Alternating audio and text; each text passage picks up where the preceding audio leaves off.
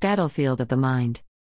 Many of us watched cartoons and movies that display the angel on one shoulder and the devil on the other. These illustrations, which are used for comedic reasons, reveal how both entities compete to influence our thoughts, which dictates our potential actions. Ha, this sounds a lot like psychology. God knew what He was doing when He placed me in this field of study. If we were to shift our spiritual lenses, many would realize that we experience this in our reality. Romans 12:2 states, "Do not conform to the pattern of this world, but be transformed by the renewing of your mind."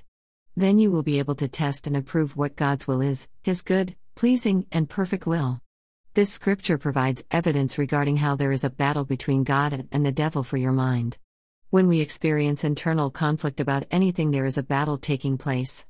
We tend to undermine or dismiss how much the spiritual world plays a part in our daily lives. Remember, we are spiritual beings living in the natural. Your adversary is fully aware that planting thoughts in your mind can dictate a response. Please do not be fooled or think that you are cleverer than the devil. Remember, he was an angelic being, not just any angel, but he had a very close position to God. So, how do we go to battle for our minds? My battle buddy is creating this astonishing project, Strategies of the Enemy Battlefield of the Mind, highlighting how studying the enemy's tactics can assist with fighting against the plots and schemes he has designed against us.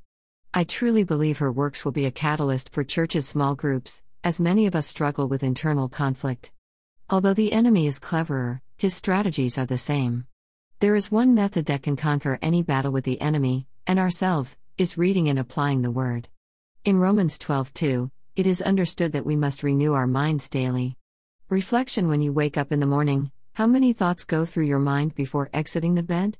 Whether they derive from the enemy, ourselves, or others, we have to arrest our thoughts and place them under captivity by using the Word of God. 2 Corinthians 10:5. Many of us are familiar with the armor of God. Well, the sword is the Word of God. It is sharp and cuts deep, dividing the soul and spirit, joints, and marrow. Hebrew 4:12. My goodness, that's deep. So, when you read the Word, hopefully daily and before starting your day, you will obtain strategy from the Most High on how to combat against whatever the enemy may throw your way.